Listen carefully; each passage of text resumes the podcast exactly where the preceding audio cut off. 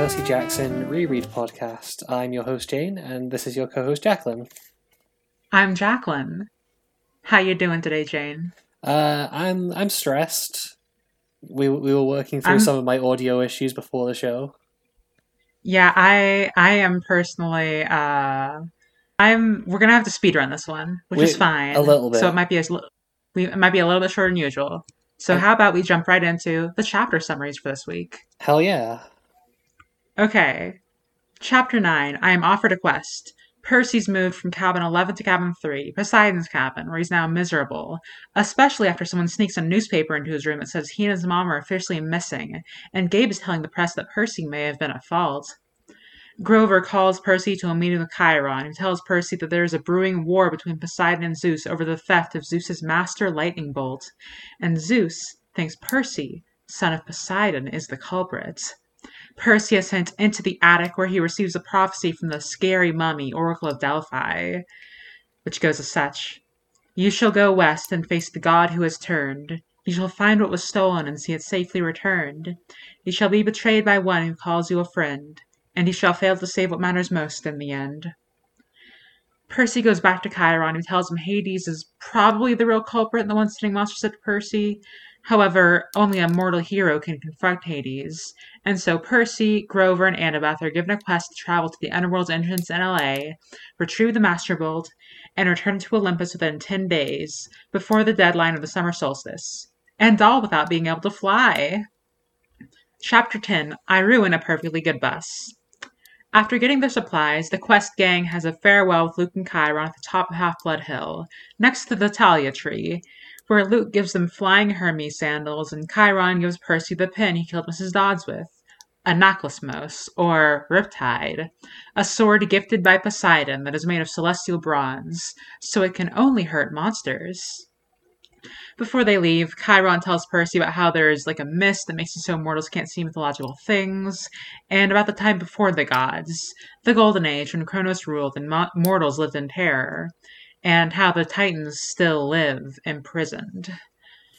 The gang is driven by Argus, the camp guard, to the bus terminal, and on the way, Annabeth and Percy talk about the ancient rivalry between Poseidon and Athena, and Grover tells Percy that Sally married Gabe because Gabe carries a human stench powerful enough to mask Percy's big three demigod stench, and learning that only reinforces Percy's wish to save his mom. On the bus, everything goes smoothly until three familiar old women get on the bus. Uh, the Furies, who Percy almost sneaks away from using Annabeth's Athena gifted invisibility cap, until he sees them preparing to attack Grover and Annabeth. Percy takes the wheel, swerves the bus, and vanquishes two of the Furies with Riptide, while Annabeth restrains and Grover disarms the Mrs. Dodd's Fury, until a shock of thunder gives warning to the three of them to jump out, and after they do, a bolt of lightning hits the bus, but Mrs. Dodd survives. Chapter 11 We visit the Garden Gnome Emporium. Walking along the New Jersey riverbank, the team lament their equipment losses. Percy commiserates with Annabeth about her feelings on living at Camp Half Blood since she was seven.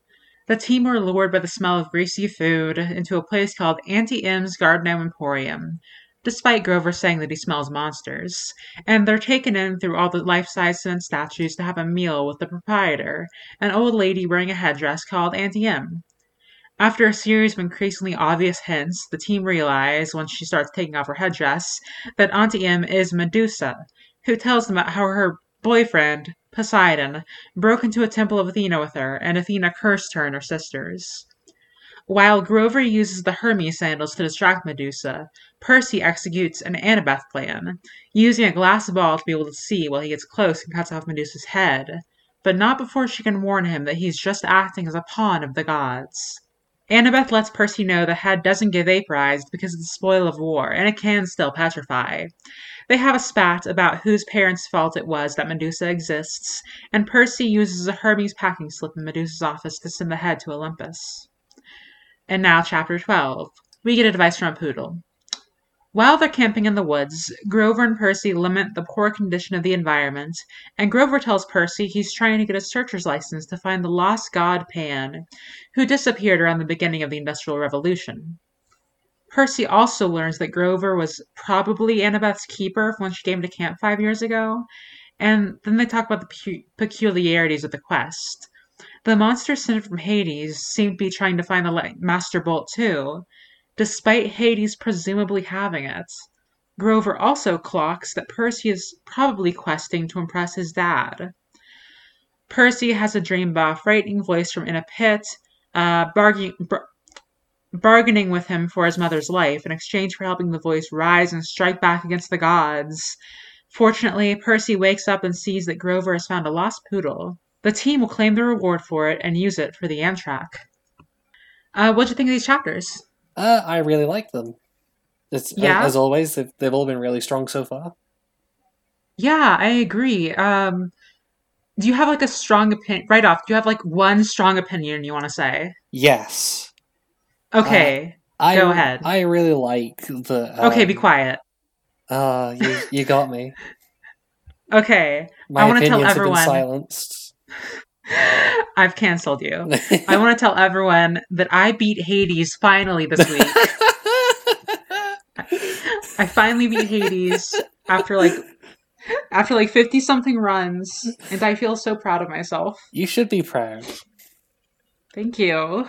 Okay, go on with your strong opinions. My strong opinion is I think you'll find it relatable given how frustrating you've been finding Hades. Uh, I really Yes. like that Rick is not shying away from what absolute pricks the Greek gods were. God, yeah. I we should talk about like some of that stuff because there was a whole chapter with Medusa. The show was. And last week I cut out a I cut out a bit of us um just talking about like Perseus and the myth of Medusa and like her origins. Mhm. And I and I cut that out because I was like that's not going to be necessary in the future. um but the thing is um we get this whole chapter and Medusa says that uh Annabeth's mom caught her in the temple with her boyfriend Poseidon and made her into a Medusa, into a Gorgon. Mhm. Now, the problem is, I, this isn't Hmm. a problem because this is a Hmm. book for children, Yeah. But, but. I, I guess I would encourage you to like look up the actual origins of Medusa because Poseidon was not her boyfriend. And Yeah. but yeah, I don't know. There's yeah, we we get we get a lot about here about like how the Greek gods are just total jerks. I think it's you know it's a it's a change that you have to make if you're putting because Medusa's really recognizable. You want to put her in your Greek storybook for children, Absolutely. uh, but you you do need to chop and change a few things to make it kid appropriate. And I think Yeah. uh, to Rick's credit, um, he's at least chopped and changed it in such a way that it builds on the image we're getting of Poseidon, where he is a dick. Yeah, and same with Zeus. Like Yeah. Zeus and Poseidon got in an argument at a meeting and were like decided to destroy all of humanity if like they didn't get over their respective temper tantrums. It really, yeah, that really is what happened. Yeah, like, and it's really, it's pretty good actually because during the pinochle game, there's this whole surrounding atmosphere of like it's stormy at Camp Half Blood, hmm which which doesn't happen, and like we get the sense that Zeus would just like blast Percy immediately if he didn't think there would be like consequences. Oh, absolutely. It's it's very screwed up, feeling like both the sky and the earth are dangerous for you. Yeah. Uh, speaking of the sky, uh, I I, Yeah. have, I have a theory about this book that I wanted to discuss with you, Go ahead. which is that um, right off the bat, I am pointing my finger at Luke as the potential traitor. Why do you think Luke is the traitor? Okay, um, so he I don't remember him from the later books for one thing. Mm-hmm. Uh, he's very handsome. He's a mentor figure. It would be really devastating if he betrayed them. True. Uh, he also knows what the different gods do, and how like the the sky is Zeus's domain, and how Zeus is trying to kill Percy. And then he Uh-huh. handed Percy a pair of flying sneakers. You're not wrong. He's either just dumb or that was a very clever assassination attempt. That's hilarious. oh god. Speaking of like the Camp Half Blood kids, yeah. Uh, there's a lot of good characterization for Annabeth in these chapters. Yeah. I We learned that. hmm, Go ahead. you- no, sorry, you go. My thing is dumb and bad. I like do your dumb thing first. My dumb and bad thing is that it feels a bit like Rick's trying to make her into a Hermione figure. I don't like that, and I disagree. Uh, I so go go on, go on. I'm just Do- just the do- stuff about her like she's got she's got the book to read when she gets bored, and that's basically all the evidence I have. And she's also I- smart. That's that's, a, that's you are a you are a pure heart. um, I to me this this uh these chapters showed that Annabeth was like put a lot of self. I, okay, I want to say that I don't disagree with you. She is a little bit of a Hermione. Mhm. This is a post Harry Potter work. yeah, Um, she, it, we get the sense that she places a lot of like of her self worth on being like a traditional Greek hero. hmm Like she's a daughter of Athena, who's like a war goddess and or like a strategy battle goddess, and like she's all about like questing, fighting, killing monsters. That's like what's important to her. hmm Which, uh, one is it's I mean, kind of that- cool for like a. Go on. No, okay, I was just gonna say it. It fits with her backstory that she's like that because we know that she's been in Camp Half Blood most of her life. Yeah, absolutely. And like that has to I guess change how you think about things. Yeah, Especially since we get a vague sense that like her we don't quite know how her like home life is. We don't really it's interesting. We don't know yet. Um makes you Yeah. curious about it. yeah, I I really liked I I like that she is like a character like a developed character like this. She's she's probably the most interesting character to me so far. Um how come Chiron's always in his fake wheelchair? um, because it's really embarrassing to just piss on the ground wherever you go, so he's pissing in the box.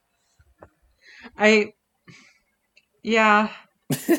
I guess your theory is getting more and more likely. no, It- unfortunately. nobody is more concerned about that than me. Trust me. Oh god. Um Mr. D rules. I love still. him. He's so funny. He like threatens Percy like if you're not out of here, I am going to turn you into a dolphin. That's it's such a good threat as well. I is it a threat even? I would love to be a dolphin. Percy does not sound as if he would love to be a dolphin. Is the thing, That's his own problem. but that's what makes it a punishment. Yeah, I guess so. Um We got some good Grover moments in this in these chapters too. Grover is a good boy. Grover's a good boy. I have a better picture of who he is now. Yeah, Like he feels very he cares a lot about like the about like finding Pan, which like all of his family have tried to do. And they have all everybody who's ever tried to has died, but he still wants to. yeah. The he also gets some really cool moments with like fighting Medusa. Yeah, d- He the, just got he, the the mental image of a goat boy flying around with his eyes shut and hitting a snake lady with a piece of wood is just inherently very funny. and he just goes right in for it. He's so cool. oh god, yeah. I is this racist? Is this depiction of Medusa racist at all? It's a little bit. I've underlined some stuff where I was like, "That's you didn't need to do that. You didn't need to say these things." Because like I can understand a basic like idea of like she's wearing she's she's wearing a head covering to like Uh, uh, sorry, it, it just. I didn't think about it a lot. I just thought, oh, it's a bit weird that he's how he's just describing her as Middle Eastern. it just struck me that like, oh, she's made herself sound like that so that she can wear um uh niqab, I think is what that one is. Um to hide her snakeheads. Are you saying she's doing an accent? Are you listening She- to the audiobook? No, no, she does. It's it specifically says her accent sounded vaguely Middle Eastern. Wait, really? No, that's I'm quoting it exactly. Oh my god. It's a little sus. I didn't even notice that. I was just like I was just like Percy's talking a lot about like what she's wearing. I that's interesting. I guess talking about like weird on the border of like racist stuff. Um let's Oh, talk about the age of the West. Ah. Tell us about the age of the West, Jane. um, Chiron uh, has a YouTube channel called Defend Europa, where he Christ. talks extensively about immigration and the Great I- Replacement. I hate that so much. Um, so we last la- the last set of chapters we learned about just like the the concept of the heart of the West, and we basically came down on the side that like that was fine. You know, it's it's presented as like a that neutral was not concept. as much of a Nazi dog whistle at the time. Yeah, but now it's like Chiron talks about how like back when the Titans were around, that was the age of the uh, age of gold, and then um and right now we live in the age of the West, which is like that's horrifying to me. Like that he that this is being presented as like the defining feature of the world for like this like epoch or whatever. I've got I've got in one hand my copy of Percy Jackson the Lightning Thief, and in my other hand a copy of Heart of Darkness. And I bet if I Yeah. if I read any excerpt from Heart of Darkness and then a Chiron bit, you wouldn't be able to tell which was which. God, Ah, Jesus Christ. Um, what about that? What about that Fury's attack? Huh? that was a uh, th- there. Let's let's escape from this. That was a cool, fun action scene that I liked a lot. Uh, we got I more, agree. more fun and creative use of an invisibility piece of clothing in those few pages than we got in seven fucking books of Harry Potter. I, you're right, but I plus a bus is such a cool setting for like you can do so much with like the you know what a bus looks like. Everyone kind Yeah. of knows what a bus looks like. Yeah, I, speaking of that scene, I do actually want to briefly address something. Uh, Yeah. The first bus driver we meet in this book is an absolute Yes. Chad. Yeah. Like, he is getting out of the bus when it breaks, he's smacking the engine with a wrench. He has a cool Mhm. one liner when it's fixed. Yeah. Like, I, I love him. He's my favorite character. Uh, this bus driver was, quote, the first one out This after is it the crashes. Virgin bus driver. This is the Virgin bus driver uh, who flees at the first sign of trouble and leaves the passengers in with uh, presumably what they see is just a weird old lady hitting some children. you know that like the first bus driver would have like gone in to fight with them. He would have smacked Miss Dodds around the head with the wrench. Absolutely. I do wonder what the mortals are seeing in that scene I think because like it has to just be like Mrs. Dodds smacking them with a walking stick. Well, like, maybe she has like a sword cane. I was thinking that like because like when all of the uh the Furies go up and surround Grover and Annabeth and all the all the people on the bus start screaming, I was imagining like three old ladies walk up to these two kids on the bus and simultaneously all pull out guns and point at them. like that's what that I have to imagine that's what they saw because that's I would scream too. yeah, that's like the only thing I could think of that would elicit that kind of reaction from a bus full of people. Absolutely. A bus full of people is like barely alive. So making them react to something is very impressive. Like, yeah, because if they were just like shouting at the kids and hitting them with walking sticks, they would either be ignoring it or going, "Hey, come on, stop that."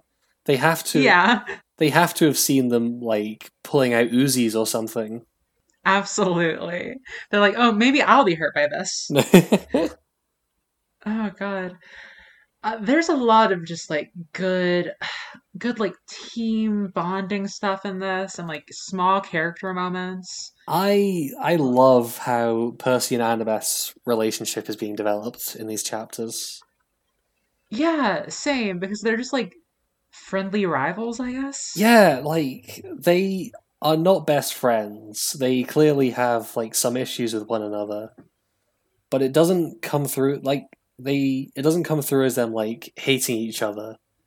It comes through as them it comes through as them just like acting friendly and being a bit snippy at each other when the stuff that they disagree on comes up. And that's just yeah, it's a it's just like you know nicely believably written that's how real people act and b it's way less annoying than the other way of doing that which is how most children's fiction does it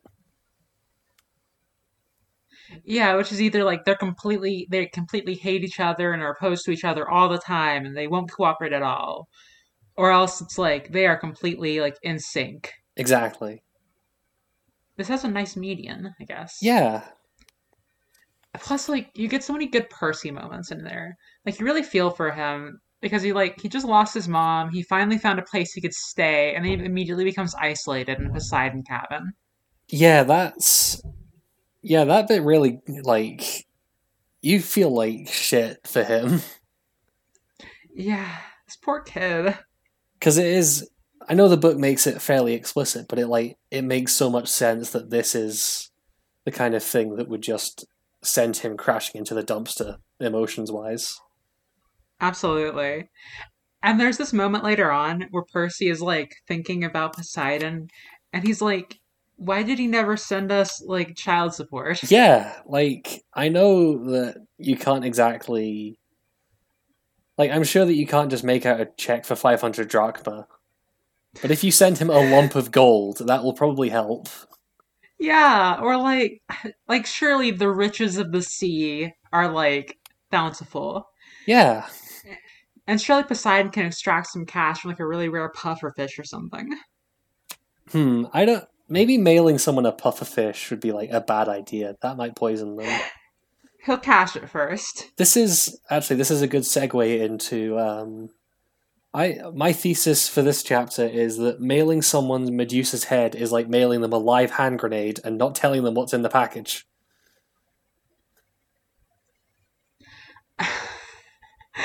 You're right because like someone I don't know like who's like a minor Greek god like I Uh, don't know Eros or something is gonna Yeah. open it up and it's gonna be like hey, hey boss A- Aphrodite we got a package over here and like and like look at the head and like open it up and like accidentally look into these eyes and then like the concept of then the concept of like sexual desire will be lost because Eros is frozen in stone.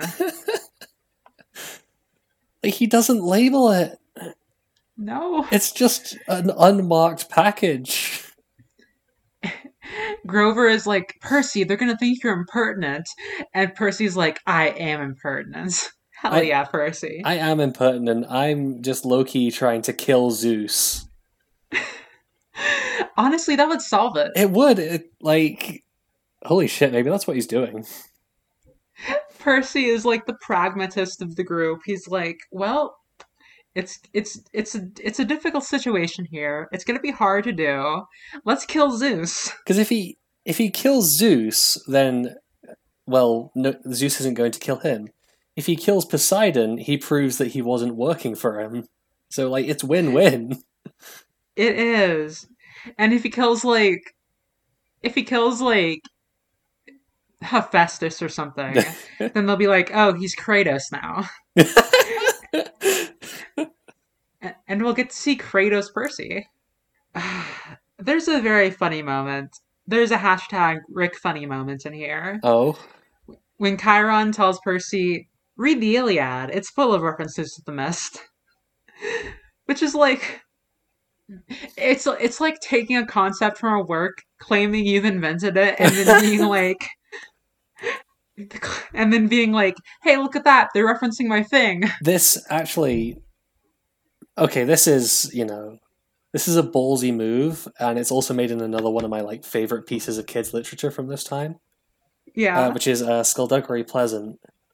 where the the book is based around like these ancient uh, evil gods called the Faceless Ones, uh, and like the like a character just drops at some point during the book. Oh yeah, H.P. Lovecraft uh, was so mad that he like saw glimpses of the Faceless Ones, so he wrote books about them.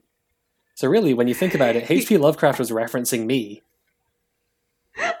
That's so good. I love H.P. it. Lovecraft was so racist that he he he, he was think he thought he thought of a person of color and immediately just went red with rage and passed out and saw into the other world. Chiron's I mean, I know we're talking trash on Chiron. He's pretty good in these chapters. Listen, this a lot of this is unfortunate implications that we're drawing out. As a character, he's fine. Yeah, like he's he's like a really nice surrogate dad to Percy. Yeah, the, the sword is the best present you could give anyone ever. Like the idea that you, if someone gave you- me a pin that turned into a sword, I would cry. if someone gave me any object that I physically couldn't lose, I would cry. Yeah, that's like the best superpower. It's not Yeah. like, oh, it can kill monsters. It's like, oh, it can't be lost. Like, cool. This this can of lemonade will always come back to me, no matter what I do with it. God, yeah. and it's constantly full, and it's whatever flavor lemonade, lemonade you want to be. This just this just I- now sounds like a gift from Dionysus. I wish Dionysus was my dad. it's described that there are like two different Camp Half Blood Dionysus kids, like twins. yeah. And I bet they're just living the best life. Uh, I think those kids have been drinking since they were about five. That's fine, though. They can handle it. I mean, they have to live with Dionysus, who like is a funny character and I love him, but I imagine cannot be tolerable for extended periods of time. No, no. I. How do you think Dionysus sired those kids? like, did he leave the camp and like? Did he like go out and like just like romance a lady? This Dionysus. I guess I can see it. it might have been one of the forest nymphs. Oh, it could have been one of the forest nymphs. That's true. Um, the Oracle of Delphi, Terrifying. primo goosebump shit. Genuinely like freaky as shit design.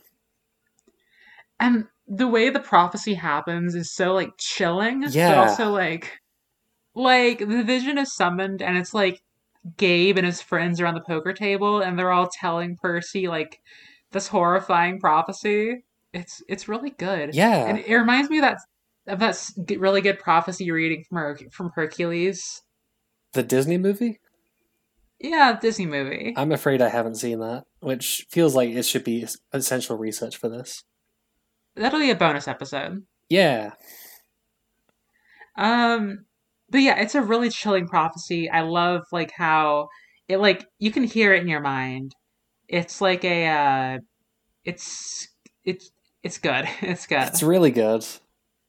Grover's a Hilary Duff fan. I don't I don't know who that is. I actually I should check. Did that get changed in the localized version to like Queen or something? If they change that Grover can only play Hilary Duff on his reed pipes to like Grover can only play Don't Stop Me Now on his reed pipes, that'd be hilarious. Screams. What? No, I just I can't find it. I'm burning valuable minutes. That's terrible. Okay, uh let's move on. Let's move on. Let's move on. Uh, let's say, for the sake of comedy, that he can only play "Here Comes the Sun" by the Beatles. That's right. Oh, that's horrifying. Speaking of horrifying, Okay. why did so Luke gives Percy the sandals, Yeah. and then Percy's like, they even smell like normal sandals. Wait. And what? What? Per- Excuse Percy me. says, Luke said, Luke give us Percy the sandals. Percy is like, they look like normal sandals. They even smell like normal sandals. Why did he smell them? Ugh, no, I need. They even smelled kind of. What the fuck? Rick, why are you doing this to us? Rick. Uh, they really are circus children. that that made me laugh. That weird, incredibly stupid lie that Percy came up with. Yeah, I and you know that like Medusa didn't buy a word of it. She Oh, obviously absolutely knew who they were. There wasn't like a moment where she was like, "What if they really are circus kids? I've got to take them in so they can have my greasy fast food that I make at my curio shop." How long has she been running it? That's. I mean, long enough for them to build a new highway next to it. That's true. Unless she like assumed some mortal's identity, but that seems far fetched. A little bit. I mean, long enough to, unless she takes all the statues with her when she moves, long enough to have killed Grover's uncle, who presumably did not get very far from Camp Half Blood in his search for Pan. Maybe he lived in like Fresno or something. Oh God. I, Uh, speaking of this section, uh, Yeah. how did you find like the writing about Percy feeling like sleepy and drowsy from all the food? I thought it was like, I thought it was, it was, it struck me in a way. I was like, this is relatable. I have felt this way about fast food before. Okay, good, because I was reading these chapters at like 2 a.m. And I was like, is this writing really effective or am I just tired? I think it was a little bit of both. Yeah. Like, I, it made me be like, I want tater tots. I want just a large box of tater tots.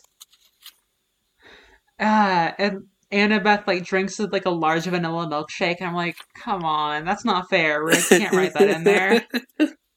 Uh, oh, What do you think about the? I know What do you was. think about the the pan stuff? Go on, go on, go on. uh, I was. You said in your summary that um, it was after a series of increasingly obvious hints that they figure out it's Medusa. Yeah, And while you are absolutely right, I do think that this like carries on something this book has been very good at, which is Uh-huh. making like a kid with a fairly like low level knowledge of Greek mythology feel smart. Yeah. Like you can piece it together from like if you're if you are a small child, you will probably figure out that Auntie M is Medusa pretty quick, or at least a monster. Oh, I, I mean, the writing is on the wall about that from the start. Yeah, because Grover's like, I smell a monster, and Percy and Annabeth are like, who cares? We want food. And I love that per it's not like just Percy being like, oh, I'm a boy and I want food. They're both like they are both in the food trance.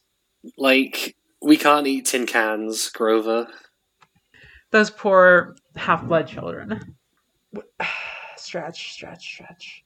I've written M for Medusa in this book, and I feel like an idiot. M for Medusa, as in like The exact the exact thing that Percy says like three pages later.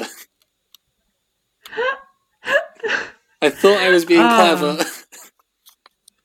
you thought you thought I don't want to rag on you, no, it's but you thought I, I I am the idiot child with the surface level knowledge of Greek mythology. That's the twist here.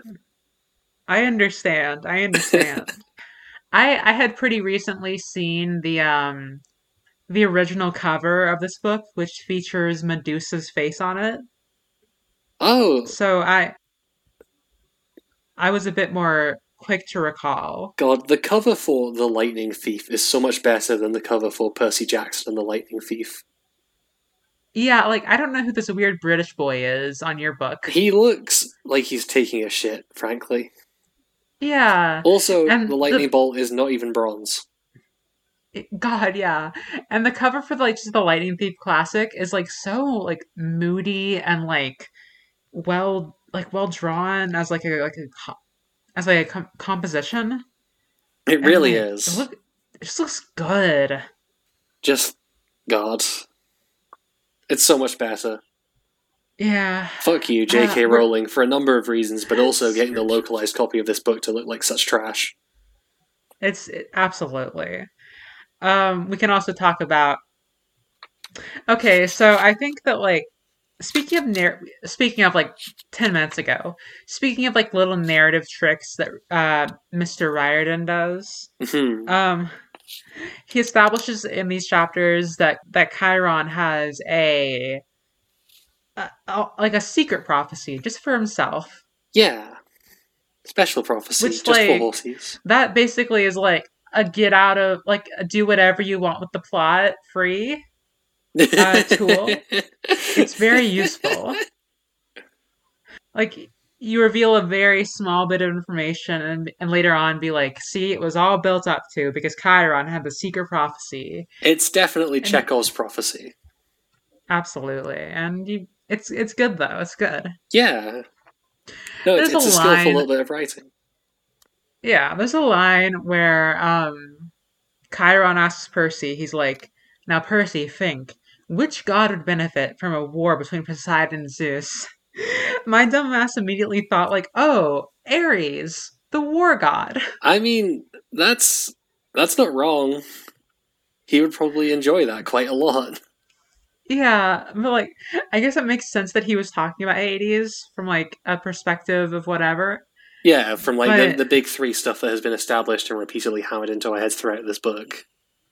Yeah, the, the big three. Um, but I was, um, I would actually be surprised if Ares doesn't come up at some point in this book. I mean, hasn't? Oh, I, you mean like the actual dude?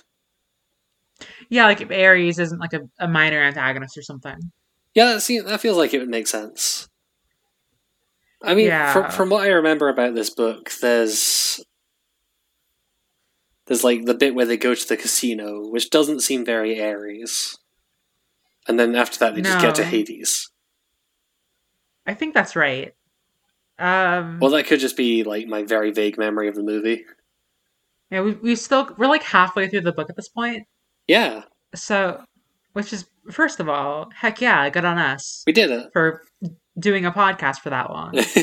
but I've only ever the only podcast I've ever recorded have gone up to like one episode at most. this is the only podcast I've ever recorded.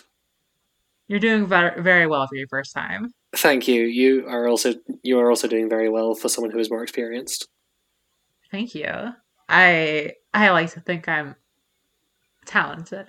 You are. Um the uh the camps so when Percy is talking about like ha- like the equipment they have as they're leaving the camp did you catch that he says that the camp store lent Percy a hundred dollars? yeah, sure did. Like, On on campus loan sharks. does he have to give it back? Does are they gonna? Is there gonna be interest? No, he actually has to Oh. work on the strawberry farms to pay it back. It's a horrible I- little child labor racket they've got going on. Oh God, it's like like there actually aren't any gods or anything like that. This is just like a really elaborate performance to get them to work in the strawberry fields. that might be the twist at the end of book five. That it might very well be. And then like who even knows what the next series is about? Christ, yeah. So I I'd like what did to. you think Sorry, you'd like to? Go I. I'd like to just very quickly uh, go to a word from this week's sponsor. yeah? Um, so as as Chiron mentions in this in these chapters, cell phones are traceable by monsters, and if you use one, it's worse than sending up a flare. But if you install Surfshark VPN today, you'll be protected from all underworld monsters. Oh God. I'm sorry, I just wanted to do that bit. You go. Use Grecian VPN. For... God, Percy Oh, would use. Surfshark as well. I've never heard of Surfshark, but I have to assume it's like NordVPN. It's exactly the same, but it has an aquatic creature in the name, Mm. and is therefore more, Oh, more you're appropriate. right. You're right. Uh, what do you think about the pan stuff?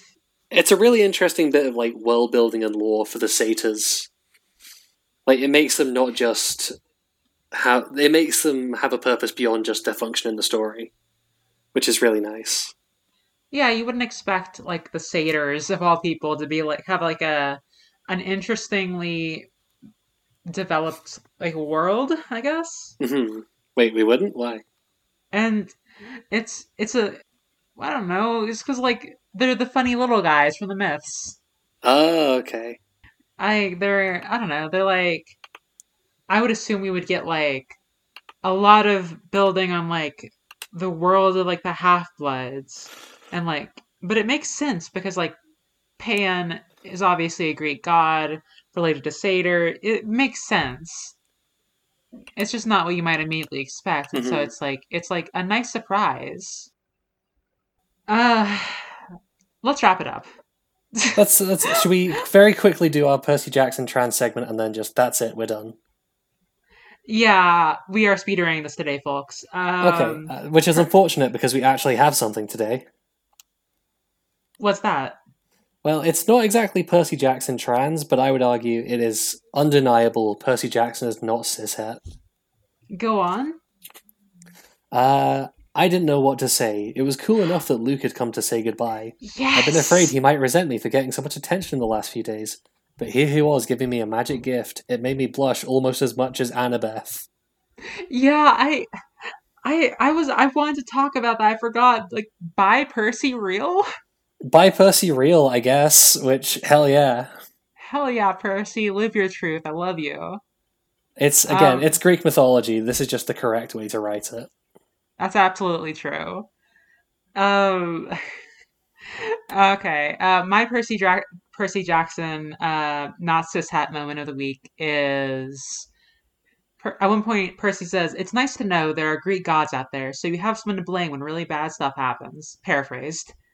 Yeah, eh, we love to rage against the gods here. That is a trans moment.